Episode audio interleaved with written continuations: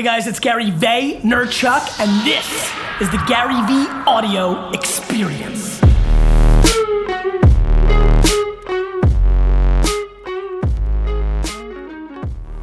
Guys, I made this for the true hustlers out there. You know, so many of us are so goddamn busy, so when you're running on the treadmill, when you're taking that business flight, or walking the fucking dog, this is for you. You say that people, we have this need to communicate, uh, but many people completely live their lives on social media. I mean, I guess you're an example of somebody who lives their work on social media at least uh, and shares an awful lot. But yeah, is all this at, at the danger of, of, letting real life pass us by? I don't think so. I think that that is a uh, old man, I walk 10 miles in the snow point of view. Communication has always evolved. You know, what's the alternative? So many people do this instead of being on, you know, I, I'm 41 years old. My 14, when I was 14, every girlfriend of mine would go home, get on the telephone, which was in their room. That was the big thing. Second phone lines for teenage girls back in the 80s. And she would lay on her bed and talk on the phone for four hours, do her homework, and go to school. That's no different than that same girl jumping on her bed, taking out her phone and texting or going to social networks. I, I don't, I, don't, I, I don't know if you and I or old man Sam who's watching this is allowed to define real life.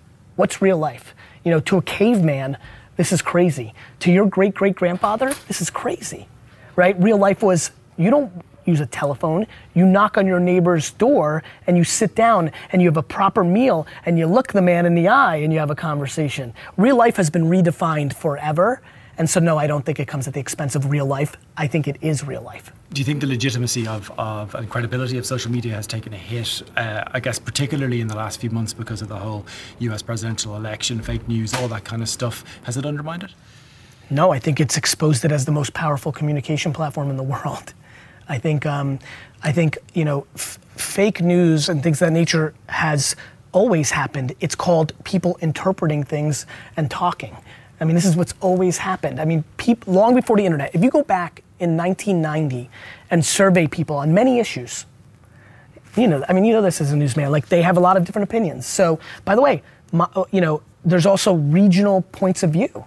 There, you know, there's things that my friend, I had a great drink with one of my friends, Constantine, who was born in Russia and now American, loves looking at world stuff. Some of the stuff he was talking about, because he's really doing homework, he's an academic, of like things that are for are lost in history. So no, I mean, I mean, you know, Christopher Columbus was put on a pedestal in America for 500 years, and over the last 25 years, the way he's raped and pillaged the people that he landed on has changed the point of view. I think, I think our points of view change on a lot of things. I do think facts are important. And I do think that, I don't think that the, if you have a problem with the current administration, which a lot of people do in America, around facts, I think that's fair. But by the way, the majority of those facts are being spread on traditional media. That's Kellyanne going on TV and saying Bowling Green. She didn't tweet that. So I think, I think it's all agnostic. I think a magazine writing an article, this interview, you and I with a very big camera, me on a little camera, it's all agnostic. These are platforms. It's the words. It's the words. I believe that social media's current form is exposing us, not changing us. And so I think that's a good thing because the way you fix things is actually look at the negatives. And so I'm excited about where media and information is today. I'm scared like everybody else because we had a very comfortable system for 70 years that was tried and true.